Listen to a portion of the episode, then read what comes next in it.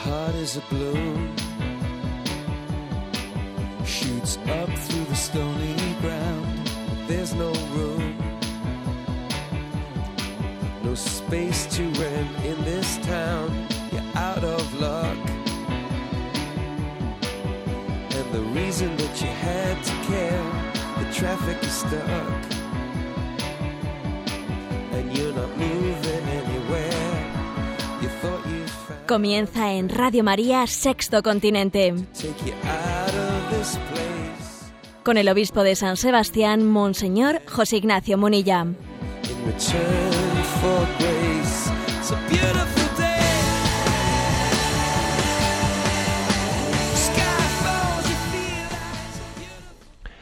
Un cordial saludo a todos los oyentes de Radio María. Un día más, con la gracia del Señor, nos disponemos a iniciar este programa de Sexto Continente que hacemos los lunes de 8 a 9 de la mañana.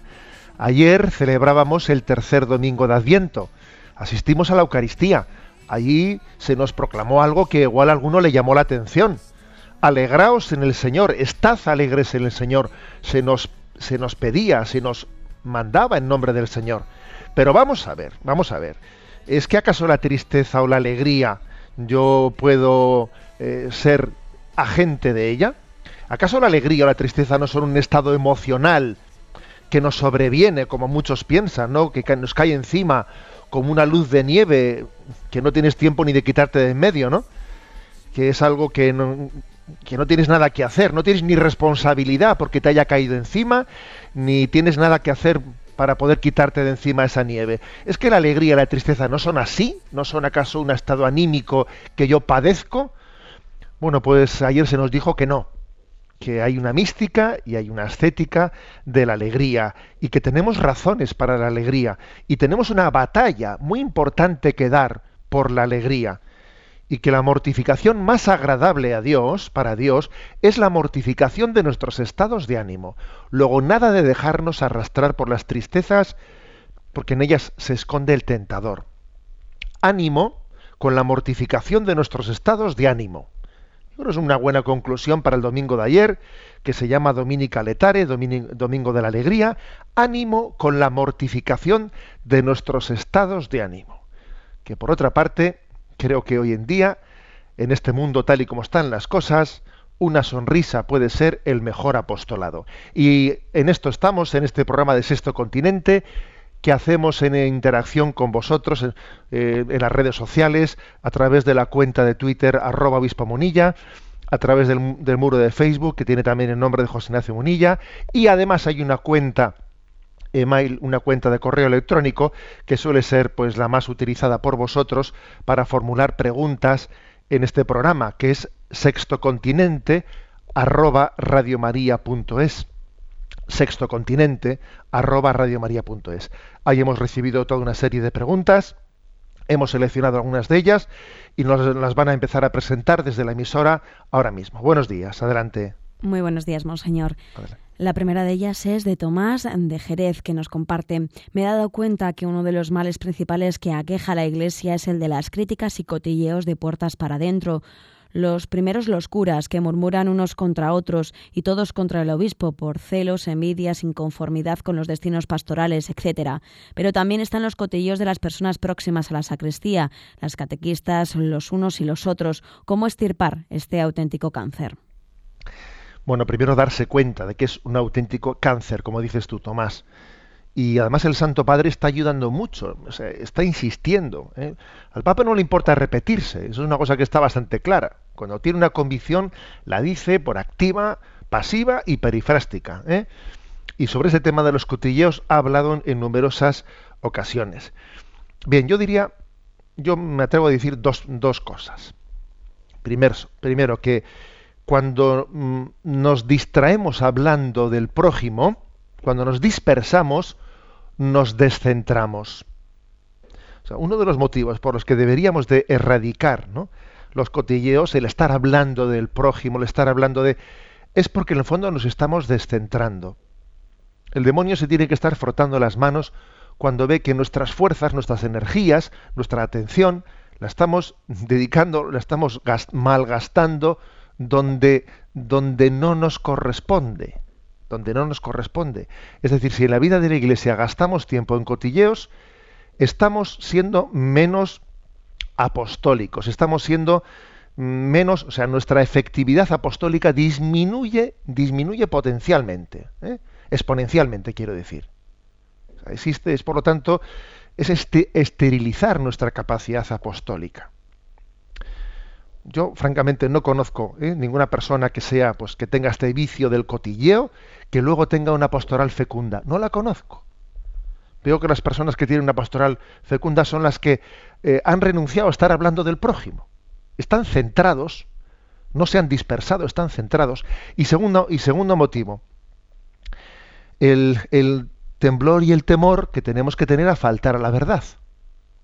Tenemos que tener temblor y temor a faltar la verdad cuando hablamos del prójimo. Hablar del prójimo es algo que deberíamos hacer descalzándonos los pies, como cuando Moisés ¿no? se quitaba las, las sandalias ante una la zarza ardiente. Hablar del prójimo son palabras mayores, que la Sagrada Escritura dice me lo habéis escuchado muchas veces, que se nos pedirá cuentas, cuentas por toda palabra ociosa. Y, entonces, la verdad es que nos tiene que dar el santo, tenemos que tener el santo temor de Dios, ¿no? Cuando, cuando hablamos del prójimo, porque no sabemos, no le conocemos en profundidad como Dios sí le conoce. ¿eh? Luego, mm, tomémonos en serio esto, porque esta pregunta que hace Tomás, en el fondo es pues una llamada de atención a todos nosotros. ¿no? Te agradecemos, Tomás, tu pregunta, porque de paso nos sirve para preguntarnos cada uno. ¿Y no estaré yo también cayendo en esto? Adelante con el siguiente oyente. José Luis Domínguez pregunta, eh, su pregunta es sobre algo que está surgiendo entre algunos fieles en algunas iglesias. Es la forma de colocar las manos cuando se reza el Padre Nuestro. Extienden los brazos separándolos un poco del cuerpo y abren las palmas de las manos con ellas hacia arriba.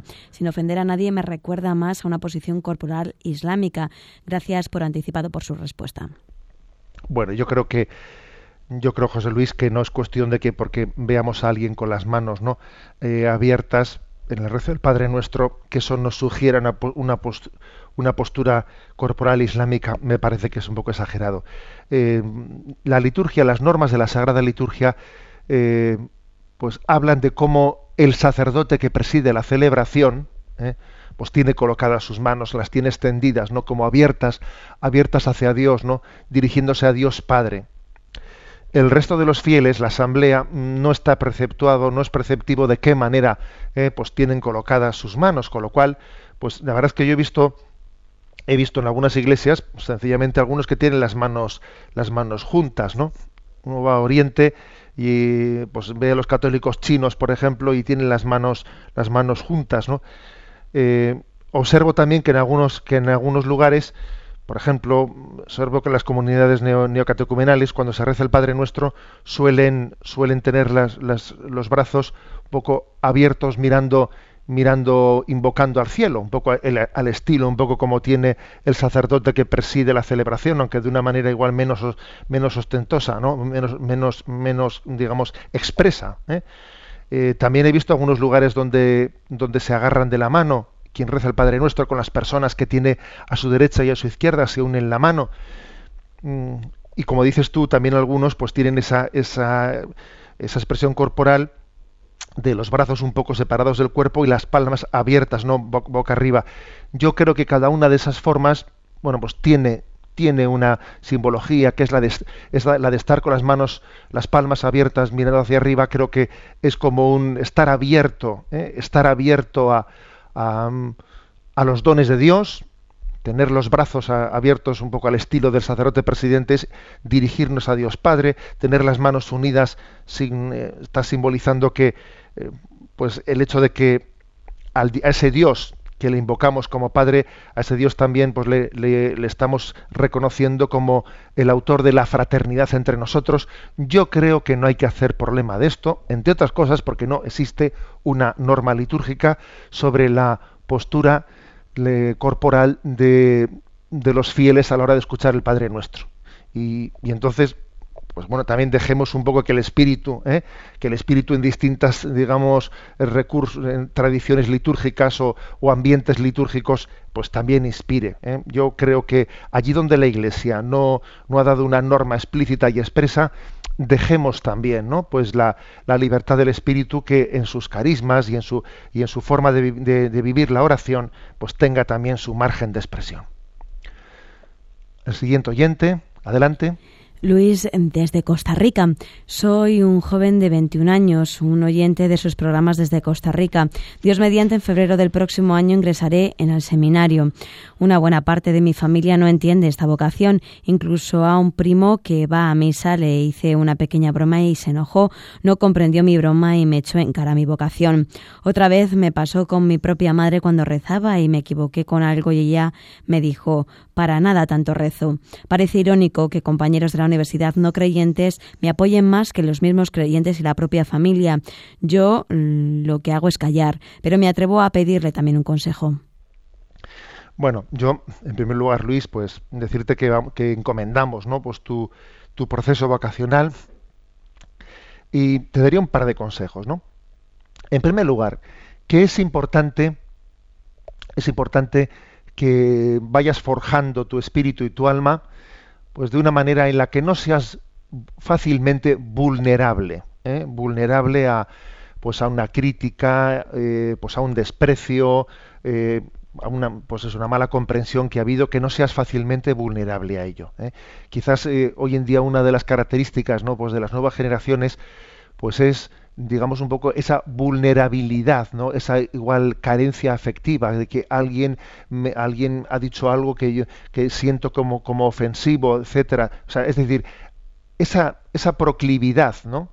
a ser fácilmente ofendido, tienes que trabajarla, ¿eh? tienes que trabajarla para que, para que no te ocurra esto. Entre otras cosas, pues porque estás llamado a ser sacerdote si el Señor te confirma tu vocación, pues en un tiempo en el que vas a tener en tu entorno pues incomprensiones incomprensiones y lecturas enrevesadas y eh, bueno entonces si uno digamos es entre comillas no demasiado blando ¿eh? demasiado blando pues va a sufrir mm, desmedidamente ¿eh? o sea creo que nosotros tenemos que tener una autoestima en el sentido de que pues creemos que estamos eh, obrando en conciencia, ¿no? Y cuando uno cree que obra en conciencia, bueno, pues cuando es mal entendido, mal comprendido, etcétera, o, recibe o recibe una palabra de falta de respeto, no, se viene abajo, ¿eh? no se viene abajo.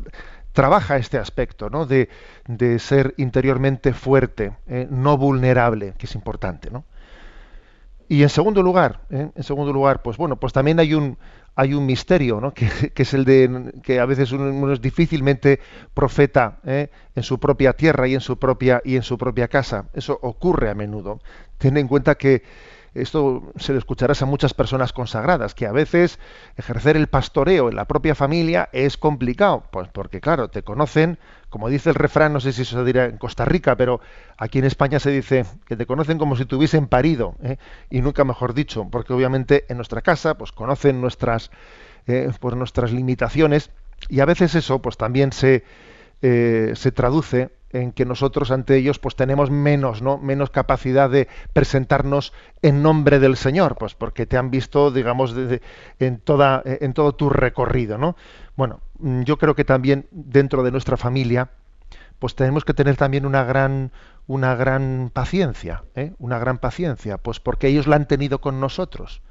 Acaso no la han tenido ellos con nosotros para criarnos educarnos no bueno, parece como que, entre comillas, te voy a decir esto, ¿eh? ganarse el estatus de pastor de la familia nos lo tenemos que trabajar, ¿sabes? Eso supone, supone que, pase un largo tiempo y uno pues haya ido creciendo, ¿no? Pues en su vida, pues le, le, otorguen, ¿no? Ese, ese, entre comillas, ¿no? Ese ser mirado, ser considerado como pastor requiere un tiempo grande pues porque uno ha sido pues eh, ha sido un, hermano ha sido pues un hijo ha sido un primo es un sobrino y claro eh, cambiar no cambiar ese estatus dentro de una familia requiere paciencia tiempo eh, y que y que entendamos que tenemos que tener la misma paciencia o mayor que la que han tenido con nosotros. Adelante con la con el siguiente de los oyentes. Un oyente que pide que respetemos su anonimato nos pregunta En la parroquia de mi pueblo se ha negado el bautizo a un niño porque los padres no estaban casados. El párroco les dijo que si no vivían en coherencia con la vida de un cristiano, qué educación cristiana le iban a transmitir al niño durante su vida. A continuación, estos padres fueron a otra parroquia de otra población y allí se realizó el bautismo sin ningún impedimento. Es normal que la administración de un sacramento dependa de la opinión de cada sacerdote. ¿Existe en la Iglesia alguna norma que regule este asunto? Bueno, vamos a ver, ¿existe alguna norma que regule este asunto? En principio, lo que la Iglesia pide es que los padrinos eh, tengan eh, el mínimo, ¿no? O sea, para poder aceptarlos como padrinos, tengan el mínimo, pues, de madurez, eh, de madurez cristiana para ser capaces de, educar, ¿no? A ese, a ese niño o para poder ayudar a apoyar a sus padres en esa educación. Y claro, ahora y luego viene la, la interpretación de quién tiene ese, esa mínima madurez que le permita no pues ayudar a los padres en la, en la educación cristiana y quién no la tiene. Y ahí viene pues que pueda haber diversidades no una diversidad a veces una contraposición de interpretaciones por parte de un párroco o de otro este es un poco digamos el motivo de por qué tú has sido consciente de anda pues en mi parroquia le negaron no le negaron el el, bautismo pues a unos padres que no estaban casados o le negaron a alguien que fuese padrino, pues porque no sé qué. Ahora, voy a decir lo que, lo que opino. En el caso concreto que tú preguntas, se está diciendo que se negó no, ser, no el ser padrino, ¿no? sino, sino se negó el bautismo de los niños, del niño. Y yo, francamente, creo que para negar el bautismo de un niño, a mí me parece que tiene que haber razones eh, muy superiores que las de negarle a alguien que sea el padrino pues porque pues porque no, no tenga fe ¿eh? me parece que negar el bautismo de un niño requiere en el fondo también estamos estamos incidiendo sobre el derecho del niño de no, únicamente en el del padre sino el del niño ¿eh? entonces yo creo yo creo que en mi opinión claro que hay algo de contradicción que se pida el bautismo para un niño y no se esté casado por la iglesia hay una contradicción pero yo no diría que es la Iglesia no lo dice. Yo no, o sea, no me atrevería a decir que es un motivo para excluir del sacramento del bautismo. ¿Mm? Eh, pues porque dice, bueno, pues porque yo creo que hay que hay que referirse a ese texto de la Escritura: la caña quebrada no la cascará, el pábilo vacilante no lo apagará. Em, me parece que no hay que recurrir al maximalismo a la hora de, de interpretar y discernir esto. No hay que recurrir al maximalismo, sino que más bien hay que recurrir a esa voluntad salvífica del Señor que busca el, último, que está buscando la última rendija por la que por la que entrar por nuestra ventana. Esa creo que es no pues la mm, pues la interpretación correcta. Y además también creo que el Papa Francisco en esto pues eh, nos está eh, nos está marcando estilo, eh, está marcando estilo a la hora de que de que dejemos que el Señor lleve, ¿no? lleve adelante pues la prioridad que, que esté la iniciativa, quiero decir, ¿no? en ese en ese llegar a nosotros, aunque sea a través de, de intermediarios imperfectos. Damos paso a la última de las consultas de esta semana. Adelante. Cristina de Sevilla pregunta, llevo tres años de noviazgo con un chico bueno y tenemos el planteamiento compartido de vivirlo en castidad, aunque para ser sinceros, mi novio, por lo menos aparentemente, lo lleva peor que yo. Le he escuchado a usted algunas explicaciones que nos parecieron bastante convincentes, explicando los motivos por los que el noviazgo debe ser vivido en castidad, pero mi pregunta es, cuando ya la pareja tiene clara la meta de un próximo matrimonio, ¿qué sentido tiene seguir esperando el mismo día de la boda para unirse sexualmente? Bien, eh, bueno, en principio lo que pregunta Cristina, pues una cosa es la pregunta de por qué, por qué son los motivos, ¿no? Por los que mm, el noviazgo debe de ser vivido en castidad, que no es eso lo que Cristina pregunta, pero bueno, eh, digo yo, me atrevo también a, aprovechar su pregunta un poco para subrayarlo y remarcarlo. El noviazgo, eh, el noviazgo es un tiempo de discernimiento y el matrimonio es un tiempo de entrega en el noviazgo estamos discerniendo para saber si esta es la persona que Dios ha puesto en mi vida para ser, para entregarme a ella. Entonces, si en el noviazgo lo que hacemos es entregarnos a ella sexualmente, pues es que estamos entregándonos y esa entrega posiblemente está haciendo que el discernimiento quede, quede, tapado, que quede tapado. Cuando en el noviazgo nos entregamos nos dedicamos en el noviazgo a entregarnos, luego paradójicamente en el matrimonio solemos dedicar a discernir, a ver si este tenía que haber sido o tenía que haber sido mi marido. O sea, estamos invirtiendo los papeles. Se convierte el noviazgo en tiempo de entrega y luego el matrimonio se convierte en tiempo de discernir si me divorcio o no. Es que estamos equivocados. ¿eh? Por eso es importante que, que se distinga. ¿no? en el noviazgo uno no se entrega, discierne y en el matrimonio no discierne, se entrega. ¿eh? Bien, pero la pregunta de Cristina es, bueno, pero eso, en términos generales está bien, pero claro, luego cuando, cuando estamos hablando de que ya básicamente ya hemos, ya hemos discernido y la fecha de la boda ya está puesta, y entonces, ¿qué más dará? Pues el tener eh, relaciones sexuales unas semanas antes o, después, ¿no? Esa es un poco la, pregunta de Cristina. Mira, hay, una, hay un texto que suele proclamarse en la boda, que es el de, el de famoso de Tobías, el capítulo octavo, ¿no? Que se suele leer en bastantes lecturas de la celebración de la boda, ¿no? Donde habla de, que en la noche de bodas Tobías dijo a Sara, ¿no? Dice, somos descendientes de un pueblo de santos y no podemos unirnos como los paganos que no conocen a Dios. Se levantaron los dos juntos y se pusieron a orar. Pidieron a Dios su protección y Tobías dijo, Señor Dios de nuestros padres, que te bendiga en el cielo y la tierra. Tú hiciste a Adán del barro y le diste a, Eva como ayuda. Ahora, Señor, tú lo sabes, si yo me caso con esta hija de Israel, no es para satisfacer mis pasiones, sino para fundar una familia en la que se bendiga tu nombre por siempre. Y Sara a su vez dijo, Ten compasión de nosotros, Señor, ten compasión de nosotros, que los dos juntos vivamos felices hasta nuestra vejez. Es decir, que ya en el Antiguo Testamento, cuando incluso cuando no existía no ese concepto de sacramento, de gracia explícita de Dios, ya entonces existe este pasaje en el que se habla de cómo antes de unirse en su noche de bodas, antes de entregarse sexualmente, ellos pidieron la bendición de Dios, ¿no?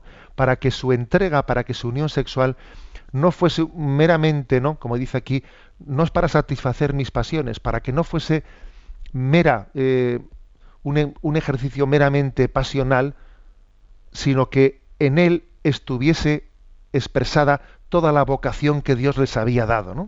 O sea, es decir, es pedir la bendición de Dios para que la sexualidad esté impregnada de todo el don de la vocación al amor.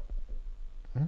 O sea, por lo tanto, que hayamos recibido el sacramento, ¿eh? el sacramento de la eh, del matrimonio, que hayamos recibido la bendición de Dios, permite también, nos ayuda, nos ayuda a espiritualizar nuestra relación sexual. ¿Mm? Es una porque, porque obviamente porque existe el pecado original, pues porque eh, no, no, no, es tan sencillo que estamos heridos y también la herida del pecado original hace que exista una tendencia a que la entrega sexual esté yo utilizando al otro, ¿eh? esté utilizando al otro sencillamente como instrumento de placer. La tendencia del pecado original es esa. ¿eh? mejor dicho, de ahí se deriva eso también, en el pecado original, que yo utilice al prójimo, utilice al esposo a la esposa, meramente como instrumento de placer. Y necesito la bendición de Dios, necesito la purificación de esa bendición de Dios para que me ayude a que la entrega sexual sea no una utilización del esposo o la esposa para mí, para satisfacer mi pasión, sino que sea una donación de amor. ¿eh? Por eso pedimos. ¿no? Y entonces, ¿Qué más dará eh, que la entrega sexual sea eh, una semana antes que una semana después de la boda? Entre otras cosas porque creemos en la gracia de Dios. Creemos en el don de la bendición. Pedimos la gracia de Dios porque con las solas fuerzas naturales, pues la, la experiencia nos dice que necesitamos la gracia de Dios para que vivamos la entrega sexual en su verdadera vocación natural sobrenatural. La ley natural muchas veces no puede ser vivida sin la gracia de Dios. Decía Chesterton, ¿no? Quitad lo sobrenatural y no os vais a encontrar con lo natural, sino con lo antinatural. ¿eh? Es que el don sobrenatural de Dios es necesario para que vivamos naturalmente, ¿no? Naturalmente, pues ese, esa vocación al amor eh, en la sexualidad que Dios ha creado en nuestra naturaleza. Bien, y hasta aquí las preguntas que hemos seleccionado. Bueno, en, uno, en el último programa creo que fue, pusimos una canción que tuvo mucho éxito. he recibido muchos correos, pues agradeciéndome, preguntándome, etcétera, ¿no? La vamos a poner hoy otra vez, pero en la versión inglesa, ¿eh? la versión inglesa para que podamos variar, eh, variar un poco. Eh, María, tú sabías, María, tú sabías, puesta en inglés, pero creo que es bueno que, que, mm, que escuchemos en español la traducción de la canción. Esta canción de Pentatonix que dice así. ¿Tú sabías que sobre el agua tu bebé caminaría? ¿Tú sabías que del pecado a nuestros hijos salvaría? Cuéntame si sabías que el niño que nació, que trajo nueva vida, fue Dios quien le entregó. ¿Tú sabías que tu bebé al ciego vista le daría? ¿Tú sabías que la tormenta con su mano calmaría? Cuéntame si sabías que el ciego caminó al besar tu pequeño, besando estás a Dios. El ciego verá, el sordo oirá y el muerto vivirá, el mudo con su boca al cordero alabará. ¿Tú sabías, María, que tu bebé, Señor, era de toda la creación? ¿Tú sabías que algún día regirá cada nación?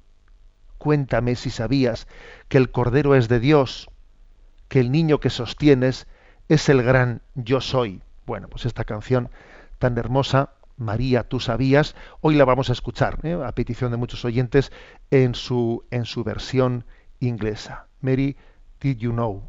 Aquí va para todos vosotros.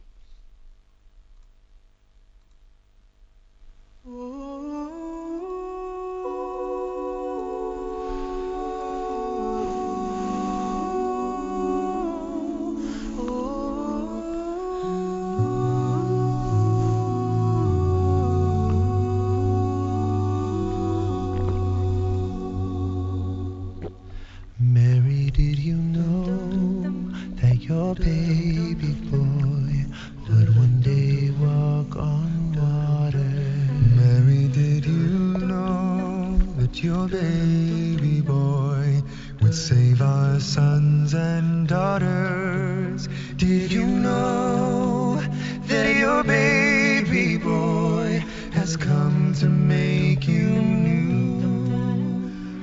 this child that you delivered will soon.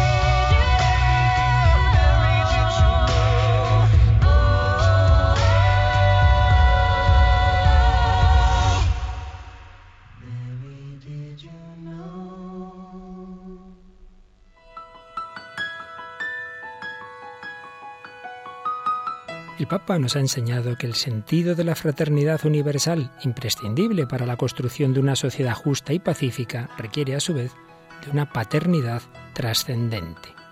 En este tiempo de Adviento queremos preparar nuestro corazón a recibir al Hijo Eterno de Dios, que nos da a compartir su filiación, su amor al Padre y a los hombres.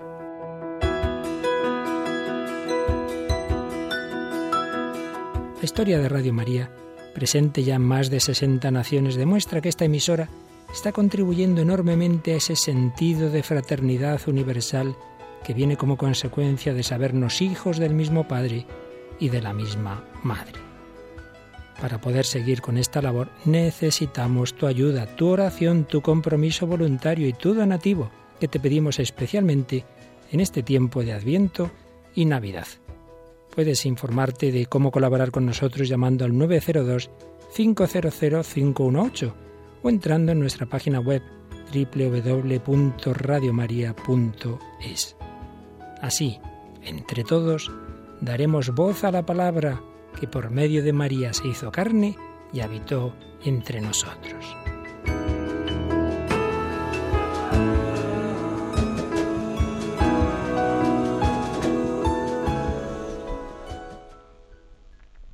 Pasamos al siguiente de los apartados de este programa.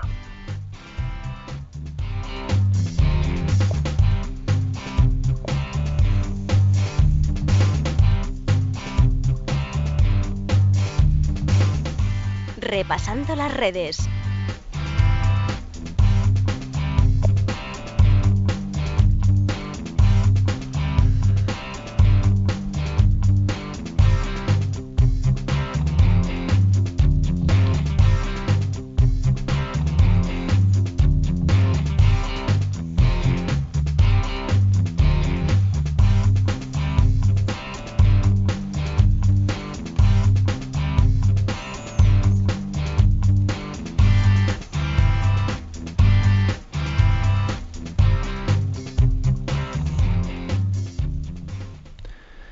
Creo que merece la pena comentar en este apartado, repasando las redes, un acontecimiento que ha tenido lugar esta semana, que ha sido el fallecimiento de Fabiola, la reina de Bélgica, la viuda de Balduino, que falleció ya por el año 95. Bueno, pues eh, quise, me pareció oportuno eh, enviar con motivo de, ese funeral de Fabiola, pues un, eh, un mensaje a las redes sociales eh, poniendo la foto de, ese matrimonio de Fabiola y Balduino y un mensaje que decía, Venid vosotros, benditos de mi Padre, porque estaba en el seno materno y me defendisteis. Claro, lo, os imagináis por qué envié ese, ese mensaje.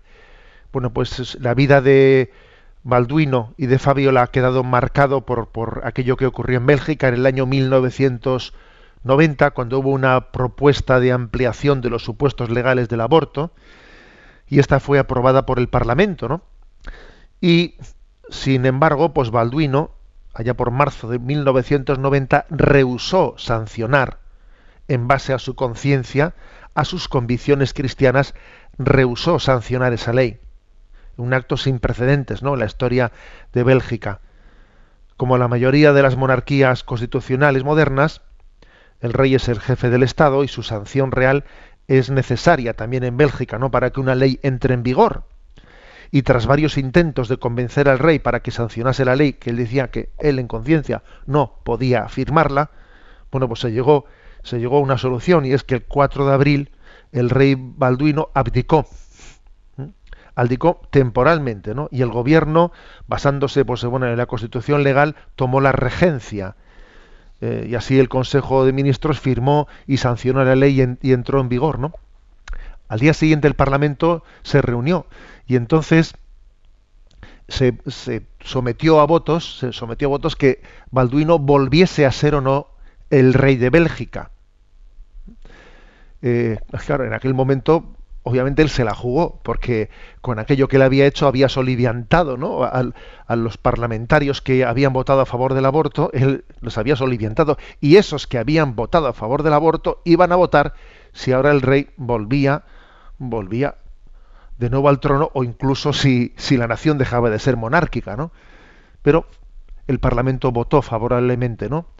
A esa vuelta al trono de, de Balduino. Bueno, pues la verdad es que esa fue una historia que ha marcado, ¿no? La historia de, de Fabiola y Balduino. Eso no lo improvisaron allí, como os podéis imaginar, ¿no? Pues una opción de conciencia como esa que hicieron es porque estaban, pues porque estaban tocados por el Señor en un seguimiento en santidad. ¿eh? Si no, difícilmente te la juegas de esa manera. El día de su fallecimiento envié también una, una, pues un mensaje a las redes, parafraseando una frase que eh, en su momento no pues dijeron Balduino y Fabiola en unas, en unas memorias que ellos publicaron, ¿no? y decía esa frase, el Señor nos concedió una gracia al hacernos sentir un vacío hacia todo lo que no es Él. Es una frase de Fabiola, eh, hablando en nombre de los dos. El Señor nos concedió una gracia al hacernos sentir un vacío ante todo lo que no es Él. Bueno, pues creo que en este momento, ocurriendo además lo que ha ocurrido en España, tiene una especial ¿no? importancia hacer esta memoria de Balduino y de Fabiola. Alguien dijo eso de que detrás de un gran hombre siempre hay una gran mujer, ¿no? Sin duda Fabiola ha estado detrás de, de Balduino y además también es curioso que ellos tuviesen un amor pues, pues por España muy grande, especialmente por Andalucía, y además que ella hubiese dejado escrito que quería que le cantasen la salve rociera el día de su funeral allí en Bélgica y ha sido todo un espectáculo ver allí como en pleno Bélgica, ¿no? Pues se canta la salve rociera, porque también creo que esto ha sido un signo de que como cuando alguien es católico, pues ser católico supone tener unos lazos de hermandad con otros pueblos y su propia patria chica se le queda pequeña. A un católico, un católico sí será patriota, pero se le queda pequeña su patria chica tiene un sentido de catolicidad muy grande, ¿no? Y este aquí el funeral de Fabiola cantando allí la salve rociera, todo un espectáculo, toda una lección. Por cierto, que también he recibido entre las preguntas, ¿no? Entre las preguntas llegadas esta semana, una de ellas era una de Gemma Sala, que hacía referencia a que en un debate televisivo, pues eh, en un debate televisivo que se había suscitado con motivo de de la muerte de Fabiola y se había recordado pues ese episodio de la abdicación de Balduino por el tema del aborto, etcétera, pues eh, debió de haber un contertulio en ese debate que afirmó afirmó pues que en que en caso de, del rey de España pues que había habido una consulta a la Santa Sede sobre si el rey de España tenía o no tenía responsabilidad moral a la hora de sancionar la ley del aborto y decía que tal consulta se había hecho y que el Papa, eh, en su tiempo Juan Pablo II, había respondido a los reyes de España diciendo que, que moralmente podían sancionar la ley, que, la ley del aborto, que no tenían ninguna responsabilidad moral en eso. Eh, y me pregunta la oyente Gemma Salas si eso que se dijo en este programa tiene visos de veracidad. En absoluto, eso no tiene ningún viso de veracidad. ¿eh? Claro que la sanción por parte de un, de un monarca, ¿no? Pues de una ley del aborto tendrá un grado de responsabilidad distinto de los que han promovido la ley, la ley del aborto, pero eso no quiere decir que no tenga ningún grado de responsabilidad, claro que la tiene. ¿eh? Cuando Dios nos da una autoridad y cuando Dios nos da un cargo y tenemos también una firma con lo que supone esa firma, pues obviamente tenemos todos una responsabilidad, ¿no? Por eso me parece, ¿eh? me parece que, que la memoria de Balduino y de Fabiola, pues son una gran luz, un gran faro encendido en medio de, de la oscuridad. Bueno, pues esto valga en memoria, in memoriam, y seguimos adelante en esta navegadura por el sexto continente.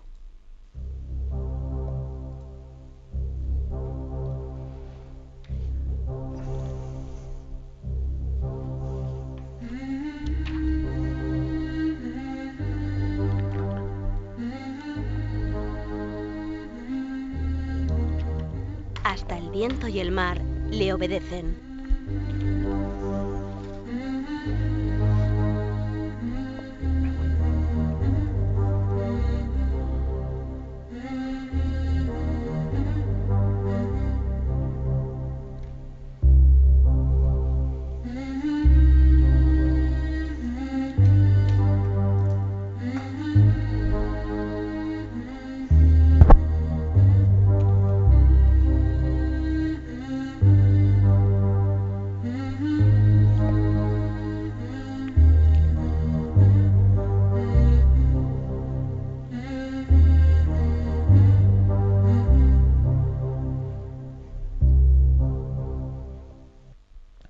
Pues en esta sección queremos comentar, quiero comentar una noticia que se ha producido en Estados Unidos, pero que obviamente pues tiene repercusiones en todos nosotros. Ha habido un informe del Senado norteamericano sobre las torturas aplicadas por la CIA.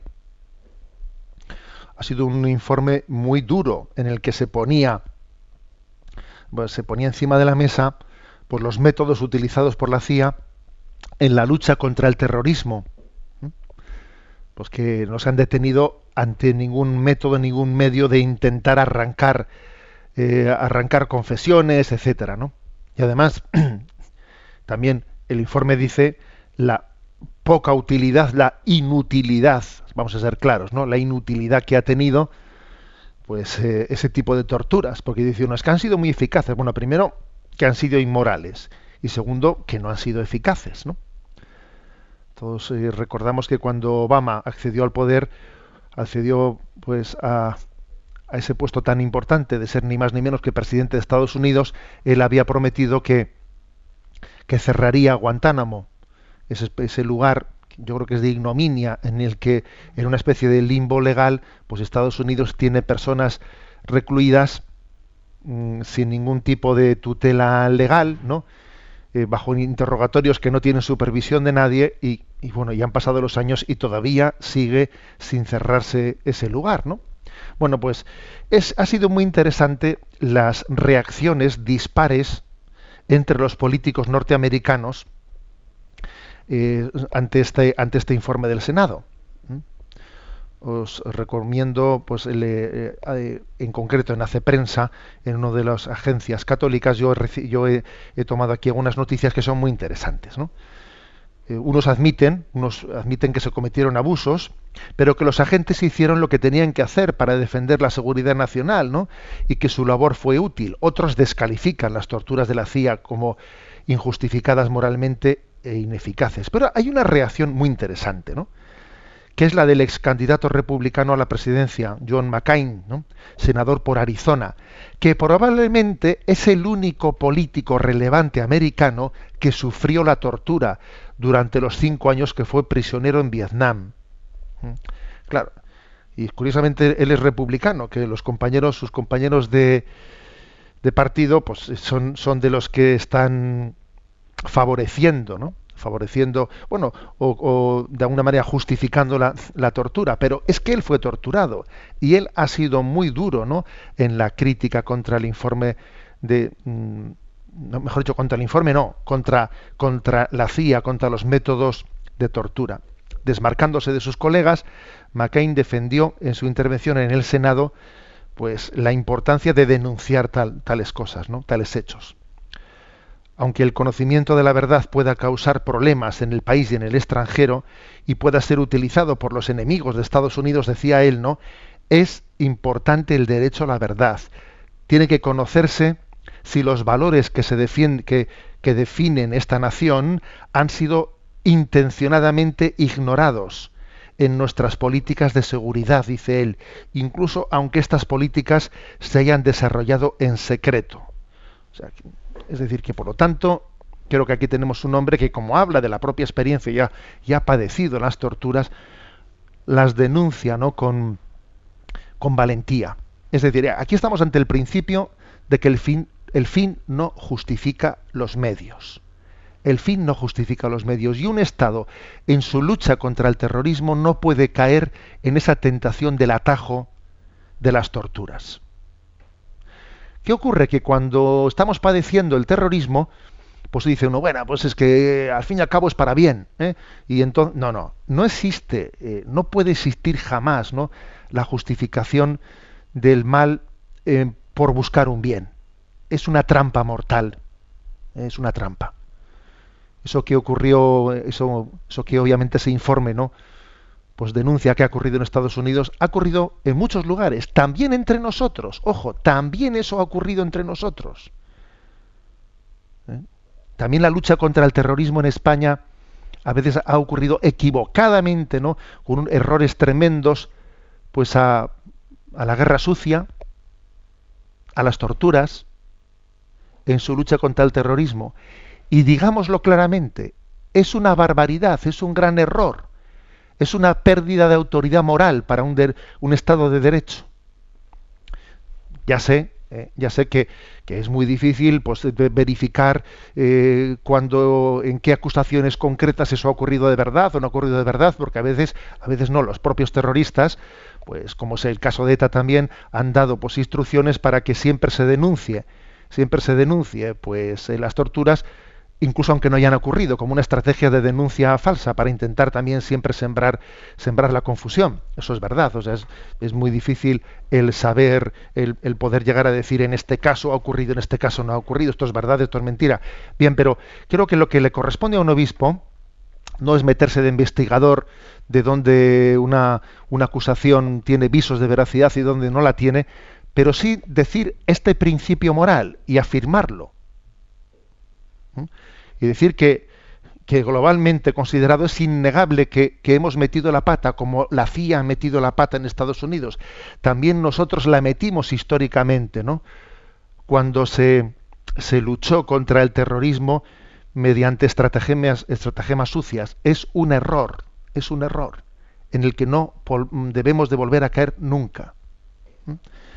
Porque el bien tiene que ser íntegro. Es que cuando uno cuando uno cae ¿no? en, ese, en esa tentación de decir, bueno, pues eh, hay que buscar el atajo, hay que buscar el camino corto, se equivoca, al final lo alarga, lo alarga. Los atajos son un espejismo. ¿eh? Los atajos que se desvían del camino del bien son un espejismo, hacen el camino mucho más largo. Es más, el camino no llega a la meta, llega a otro sitio. Bueno, pues hay aquí, ¿no? Pues una, digamos, una de las, eh, yo creo, enseñanzas más claras ¿no? de, este informe del Senado norteamericano, que nos lo podemos aplicar en todas las naciones, ¿eh? en todas, porque aquí el que esté libre de pecado, que tire la primera piedra.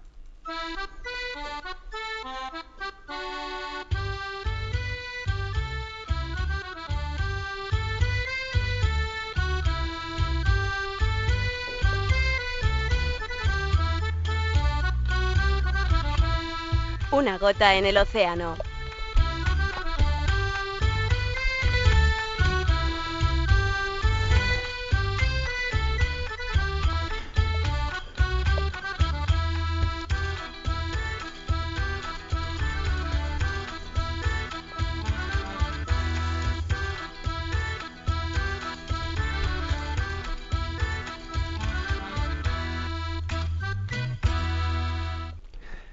Pues en esta semana, este, esta gota en el océano que, quiero elegir, sabéis que en esta sección del programa solemos comentar pues, algunos de los mensajes enviados a las redes sociales, tanto en Twitter como en Facebook.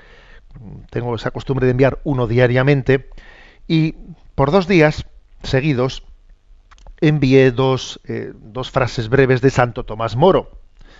Santo Tomás Moro tiene en uno de sus escritos una especie de pequeñas mm, bienaventuranzas, ¿no? Felices los que eh, hace una pequeña, eh, pues un pequeño resumen de en qué consiste esa, esa felicidad, ¿no? Esa felicidad cristiana. Y la verdad es que está llena de sabiduría. Os lo voy a leer.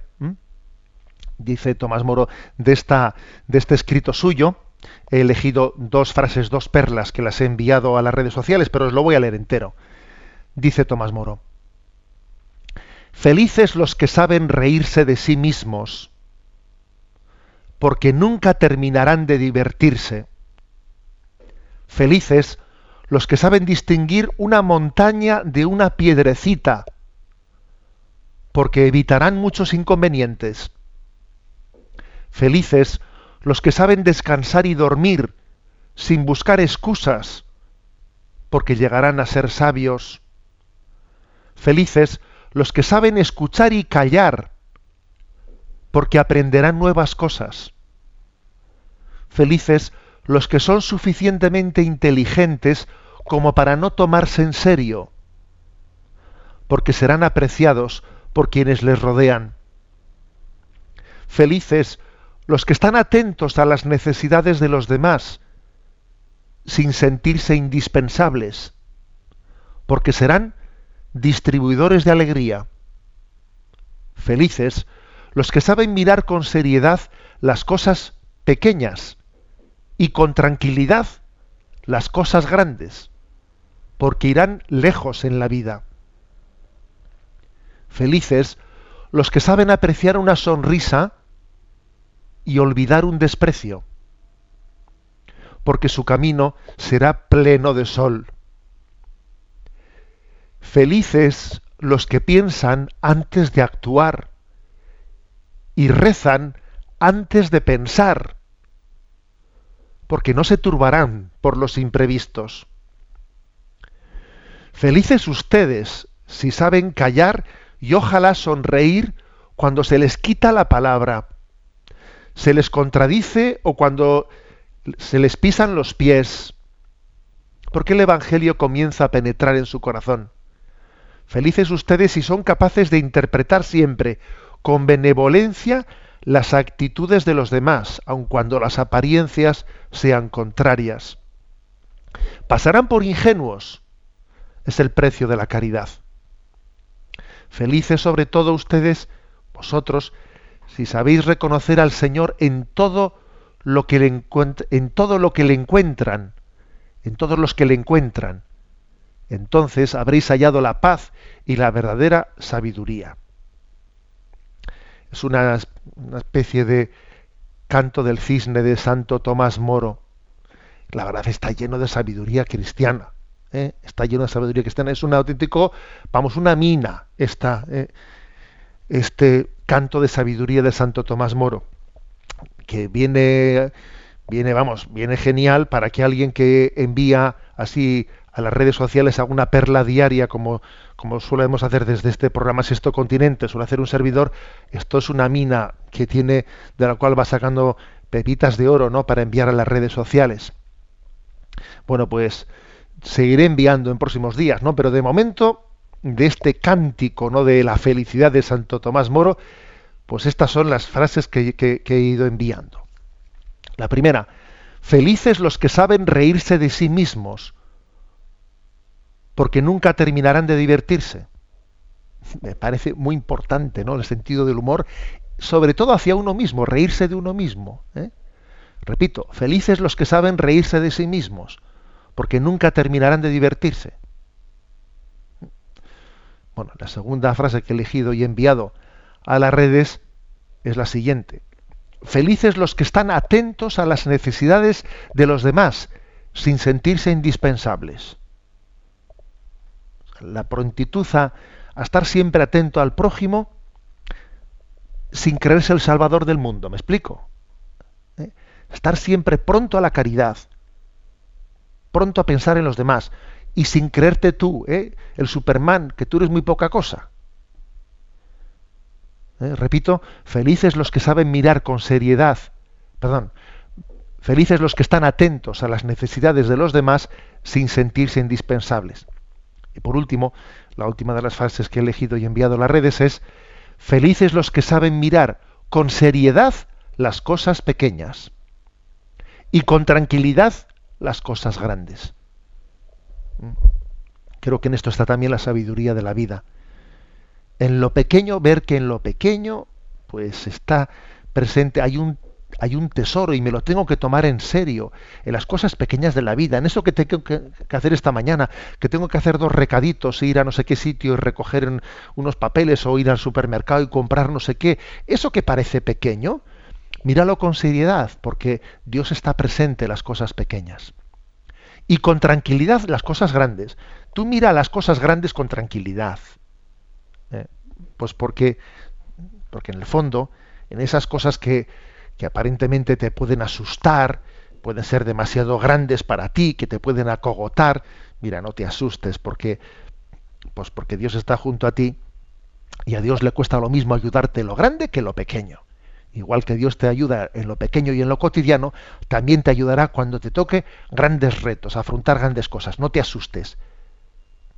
Oruga de Israel, que Dios está contigo. Bueno, pues que el Espíritu Santo nos dé esta sabiduría. ¿eh?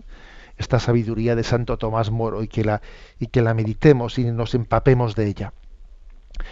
Eh, antes de dar la bendición, quiero animaros a todos a que seamos generosos participando en la campaña de Navidad de Radio María. ¿eh? Pues porque esta radio pues es, es lo que es, es la radio de María, y es tan libre como es, porque María era una mujer libre, pues gracias a que vive única y exclusivamente de la generosidad de sus oyentes. ¿no? Si nosotros viviésemos de la publicidad, si viviésemos de subvenciones públicas, eh, esto no sería lo que es ni remotamente. Aquí, digamos, la, libertad de la evangelización tiene un precio, y ese precio es nuestra, nuestra responsabilidad en el mantenimiento de Radio María. Bendita Radio María, que obviamente ya sabemos que no, eh, no tiene esos parámetros profesionales, ¿no? Que pueden tener otras radios que, bueno, pues que están sostenidas por, profesionales y que pues, pues, pues, la publicidad es el arma principal de su sostenimiento. Pero bendita Radio María, que en otros parámetros totalmente distintos, que, que no somos profesionales, pues no lo somos, que esto es un poco cutre, pues bendita cutrez, ¿no? O sea, pero es que esto vive, vive sostenido por la gracia, ¿no? Y si no fuese así, este milagro de Radio María no sería posible. Luego os pido que todos seamos generosos, que en esta campaña de Navidad recordemos que hagamos nuestro pequeño apartado para echar una mano a Radio María y sabéis cómo podéis hacerlo llamando a los teléfonos de Radio María. Allí os explican las formas ¿no? de, llevar adelante un donativo. A veces hay personas que se hacen bueno, pues que se, hacen fijas de una cuota, otros que dan donativos puntuales, cada uno en conciencia que lo distierna, ¿no? Pero bueno, pues tenemos la campaña de Radio María eh, que suele ser una de las dos campañas anuales, ¿no? Una suele ser la del mes de mayo de la Virgen María y otra la navideña. Y me parece que, pues que este año también seguro que Dios moverá muchos corazones para que la tarea de esta radio sea posible. La bendición de Dios Todopoderoso, Padre, Hijo y Espíritu Santo, descienda sobre vosotros. Alabado sea Jesucristo.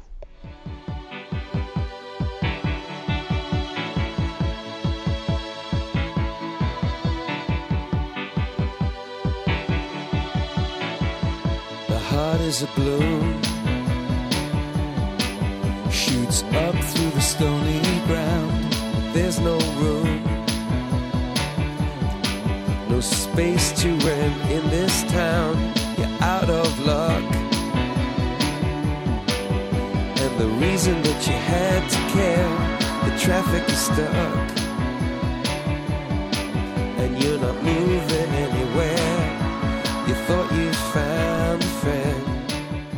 Han escuchado en Radio María Sexto Continente, un programa dirigido por el obispo de San Sebastián, Monseñor José Ignacio Monilla.